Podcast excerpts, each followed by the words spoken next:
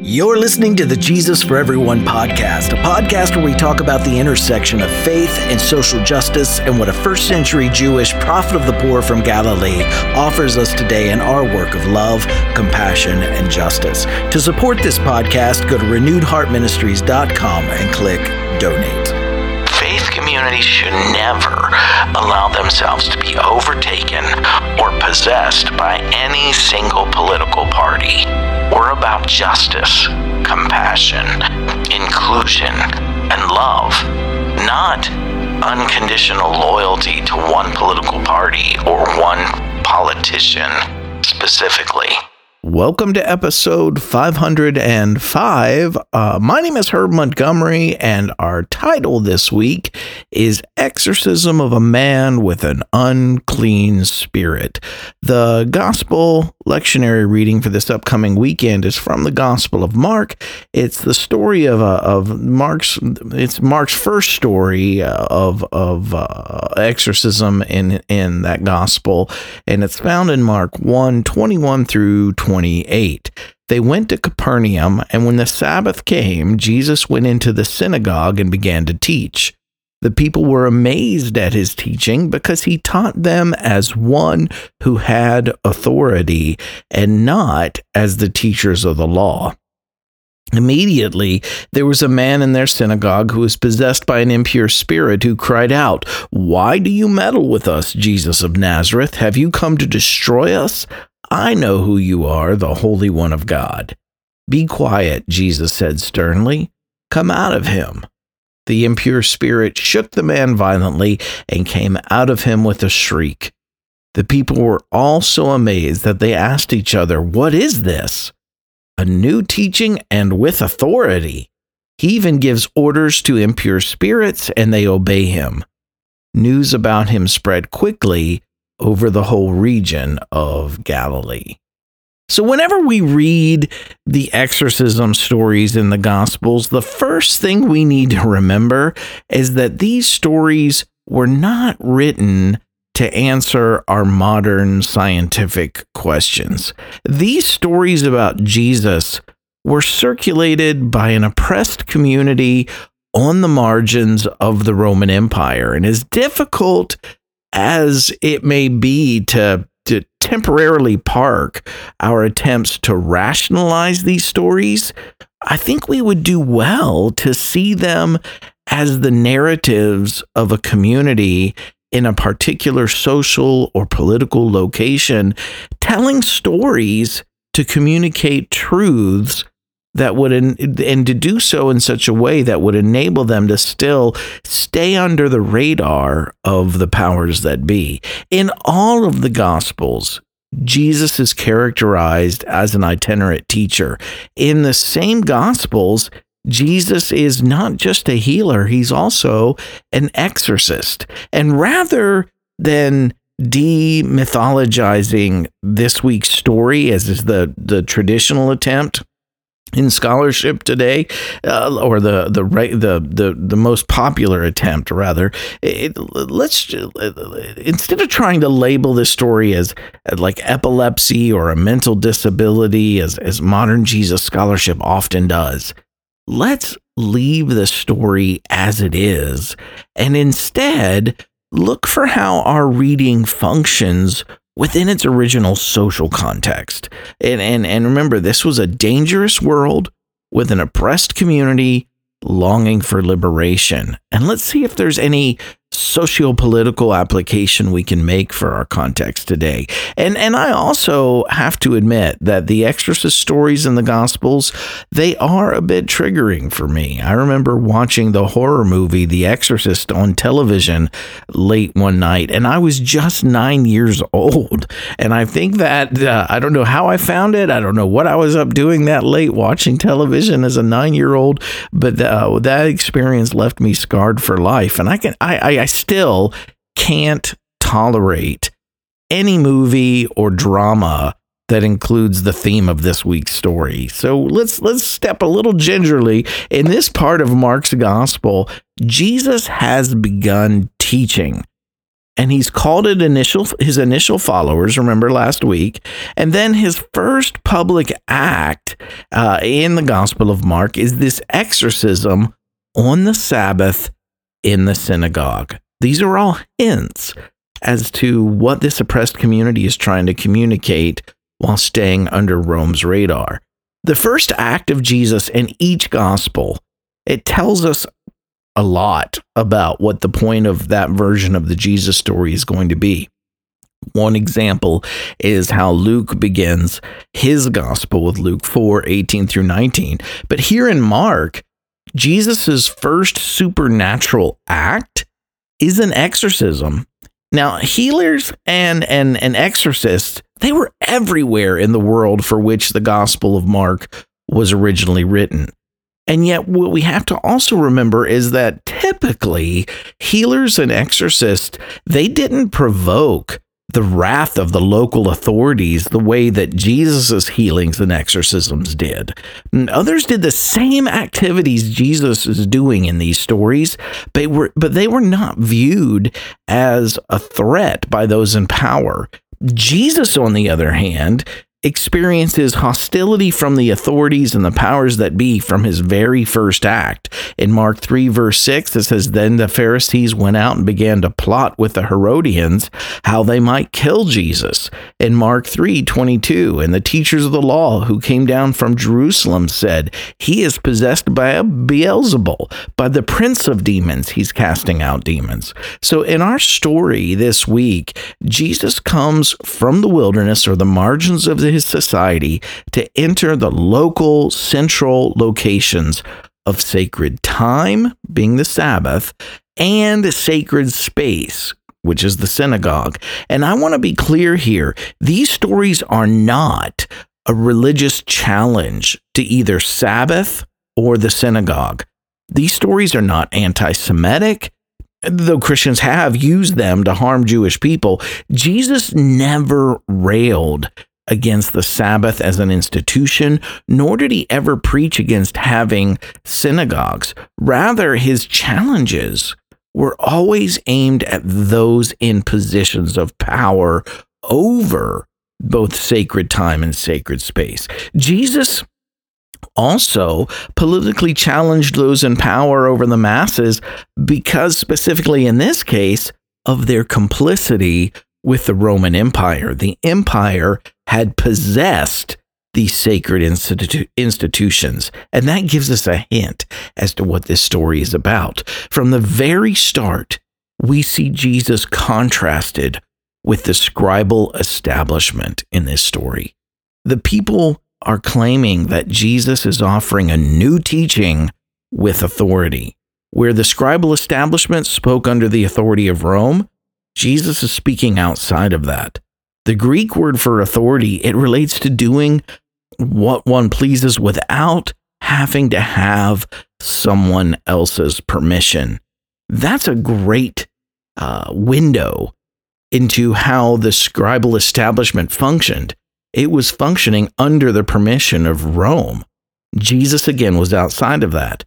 Those in the scribal uh, establishment, being under the authority of Rome, knew well not to do or promote anything that would threaten um, Rome's leave or permission for them to exist. And synagogue leaders also answered to the priesthood power structure back at the capital of the temple state, the temple in Jerusalem. This that that priesthood it answered to the high priest who was chosen by the Roman Empire and answered to both Herod, Rome's agent, and to Caesar. The people here also claim that Jesus' authority that it was different and not as the teachers of the law, not as the scribal authorities. Jesus is standing again outside of Roman permission. He's not answering to it. And as the, the framing of Jesus' first exorcism story this gives us a hint as to how we should interpret these stories in the rest of Mark. And again, I think that it would. It, it, it, I think that we should take this exorcism story symbolically, not literally. It's systemic, not individual. Jesus is liberating the people from that which has inhabited or possessed their sacred times and sacred spaces through the authority of Rome. And no sooner does Jesus step into the status quo sacred space and authority structure than he meets this man. Again, it is a good hint that we uh, are on the right track here later in Mark's gospel, the author comes right out and tells us about another demon tormenting a man. In, in Mark 5, verse 9, he says, Then Jesus asked him, What is your name? My name is Legion. The Roman legion was the largest military unit of the Roman army, and it often inhabited or possessed or was stationed in areas known to cause problems for the Pax Romana. The language of this story tells us that Jesus met with opposition from the possessed man almost immediately. It says, immediately there was a man. Jesus' authority, it comes in conflict with the local authority of the scribal uh, authority immediately. Jesus' teachings are seen here as a threat from the very beginning. And our story, it uses language from the Hebrew sacred text in the context of opposition to political power. In Joshua 22 24, uh, it, it says, No, we, we did it for fear that someday our descendants might say to ours, What do you have to do with the Lord? The God of Israel. Or Judges 11:12.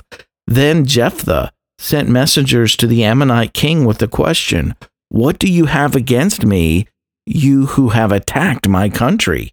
1 Kings 17, 18. She said to Elijah, What do you have against me, man of God? Did you come to remind me of my sin and kill my son? These are all occurrences where the prophets are standing up to political power. And so this same language is used in the voice of this demoniac towards Jesus. What do you have with us? Have you come to destroy us? Have you come to torture us, to torment us? So in our story, we read, Why do you meddle with us, Jesus of Nazareth? Have you come to destroy us. Even the demons naming Jesus as the Holy One of God harkens back to those who stood up to corrupt power in the, the Hebrew stories of old. Speaking of Elisha, Elisha's host tells her husband, I know that this man who, who often comes our way is a holy man of God. In a Jewish context, these would not have been divine claims for the human Jesus. They would have been placing him in the Hebrew prophetic role of speaking truth to unjust power structures and, and, peop- and, and, and rulers and power. Our author is giving Jesus prophetic status that the original audience it, it, would interpret that as equal to that of the ancient prophets like Elisha. And, and, and, this is also a panic here in the demon's voice. There's a fear of disruption. And how appropriate for when corrupt authority or corrupt power structures are threatened. Those who benefit from these structures, they fear disruption and change. They always oppose that change while those who are being harmed, like in our story here, they rejoice. And I hear the rejoicing of this people in our story when they say the people were all so amazed as they asked each other, What is this? A new teaching and with authority. It was standing outside of the authority of Rome. The exorcism stories in Mark, they are to be seen through the apocalyptic lens of that time and place. And remember, the apocalyptic worldview sees the world dualistically. There's a concrete material world, and then there's an unseen world filled with powers, demons, and spirits. And, the, and I know that's not necessarily our worldview today, but in that worldview, the concrete is connected with the spiritual. And when there is conflict among the unseen, there's also conflict through their conduits in our seen world. And this is how the, some of the ancients explain the existence of injustice and oppression and violence in our world. That was the work of unseen spiritual, dark spiritual forces. That's how they named it. Uh, uh, uh, fighting against um, uh, the, the, powers of justice and, and right. And Jesus in our, our story in Mark is exercising those possessing his people's systems to prepare God's creation for God's just future, God's coming rule, or as the Gospels name it, the kingdom. With everyone in that kingdom um, being included and everyone having enough to thrive, Jesus' first act is to cast out that which is possessing that world so that God's just future can have full reign. So the inaugural exorcism story in this week, it begins with the scribal establishment in the synagogue system of Jesus' own people. The man possessed is the establishment, and, and the demon is the Roman Empire co opting that establishment. Jesus here is not against the scribes, he's against their complicity in Roman oppression of his people. So in Mark, from the very beginning, we're to see the exorcism stories in this narrative not as private liberations of individual people, but as systemic acts of purging corruption. And, and we're going to have this confirmed by the time we encounter the exorcism stories in Mark 3 and the exorcism stories in Mark 5. In those chapters, those in power and authority, remember they accuse Jesus of exorcising demons in the name of the, the head demon, Beelzebul. And the demons themselves are, are blatantly in Romans or in Mark chapter 5, blatantly associated with the Roman Empire. So again, wh- what applications can we make? As we do each week, what what applications can we make in these stories that were written for a different time and place under a different circumstance?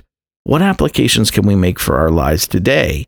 Well, Mark in the exorcism stories Remember, exorcisms were a central action of Jesus in his gospel. In Mark 139, it says that he traveled throughout Galilee, preaching in their synagogues and driving out demons. Jesus did a lot of things, but driving out demons is the one the author chooses to name.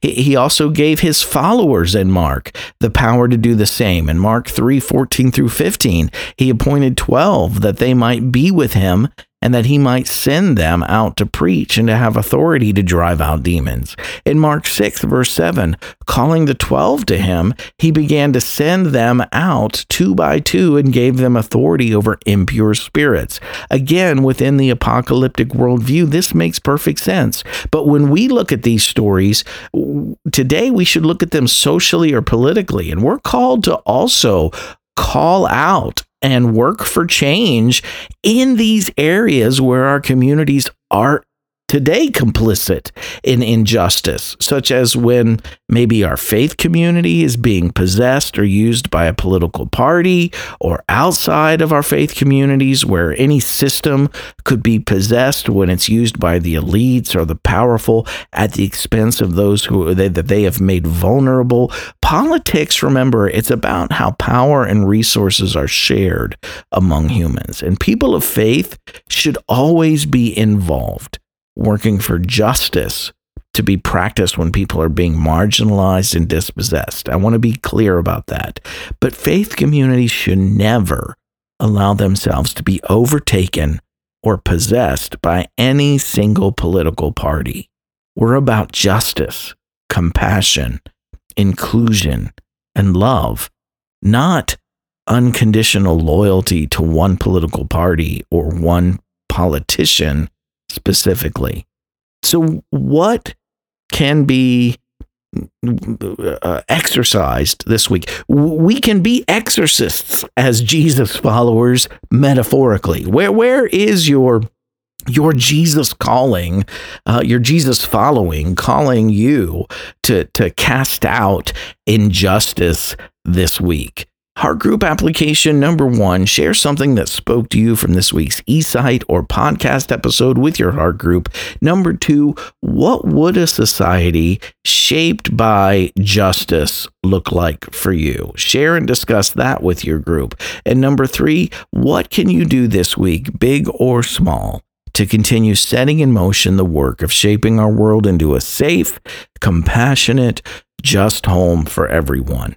Thanks for checking in with us today. Uh, I want to say a special thank you to all of our supporters out there. If you'd like to join them in supporting Renewed Heart Ministries work, you can do so by going to Renewed Heart Ministries and clicking donate. Also, once again, there's some exciting news here brewing. I've just signed an agreement with a new book publisher, Quoir Publishing, and we're putting together a launch team for the second edition of Finding Jesus, which is coming out in February. If you've been blessed by the first edition and you would like like to see this book have a, a greater exposure to reach an even larger audience, I want to invite you to be part of the launch team. This second edition, it'll be available in paperback, there'll be a Kindle version, and there'll be an audiobook version available on Audible. And and and there's great news too for those who already have a copy of the first edition. The first 25 people to sign up to be part of the launch team will also receive a free Audible copy of the audiobook uh, uh, for Finding Jesus. So to join the the Finding Jesus launch team, all you'll need to do is go to Amazon and pre-order a copy of the second edition when pre-orders become available. Then number 2, read the PDF copy that uh, of the second edition of Finding Jesus that that I'll send to you after you make that pre-order of the book. I'll send it to you immediately so that you're ready on launch day. And then number 3 on launch day, go back to Amazon write a review for Finding Jesus, and you'll be able to do that on day one since you've already read the PDF copy. And then number three, number four, share uh, your review of Finding Jesus on whatever social media pages you may have as well. It's pretty simple. That's all you have to do. If, if, you already have a copy, once again, of the first edition, this is a great opportunity to get the audiobook version on Audible as soon as it's available. If you would like to join our launch team, you can email me at info at renewedheartministries.com and just put in the subject of your email launch team. Thank you in advance for being part of this special second edition publishing and and doing a, a, a, part of the process that that ensures that this edition is also a success. So you can find Renewed Heart Ministries again on X or formerly known as Twitter. You can find us on Facebook, on Instagram, on Meta's new threads. If you haven't done so already, please follow us on your chosen social media platforms for our daily posts. And if you like listening to this podcast, take a moment this week and leave us a positive review on whatever podcast platform you're using. This helps others find our podcast podcast as well. You can watch our new YouTube show called Just Talking at uh, youtube.com uh, forward slash at Herb and Todd Just Talking. Each week, Todd and I take the upcoming lectionary reading from the Gospels and we talk about that passage in the context of love, justice, and inclusion. If you teach from the lectionary each week or you're just looking for some thoughts on the Jesus story from a more progressive perspective within the context of social justice, check it out. You might like it. Again, uh, once you get there, please like, subscribe, hit the notification button, leave us a comment. And if you'd like to reach us here at Renewed Heart Ministries through email, you can reach us at info at renewedheartministries.com. Right where you are this week, keep living in love, choosing compassion, taking action, and working toward justice. I love each of you dearly. I'll see you next week.